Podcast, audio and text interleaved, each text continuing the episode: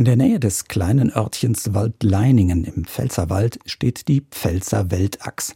Ein Sandsteinmonument, um das sich angeblich die Welt dreht. Zumindest die pfälzische, wenn es nach dem Mundartdichter Paul Münch geht. Die echte Weltachse dagegen ist tausende Kilometer weit weg. Eine gedachte Linie zwischen Nord- und Südpol. Um diese Achse dreht sich unsere Erde nämlich wirklich.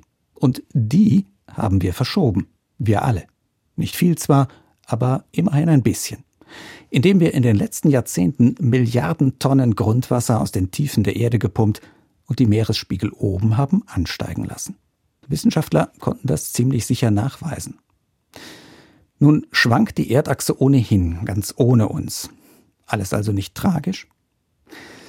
Leider passt die Nachricht zu einer anderen, dass vor rund 70 Jahren nämlich ein neues Zeitalter unserer Erde begonnen hat, der Anthropozän. Jene Zeit also, seit der wir Menschen die Erde und ihr Klima unwiderruflich verändern. Das tun wir noch immer, und die verschobene Erdachse ist dabei noch das kleinste Problem.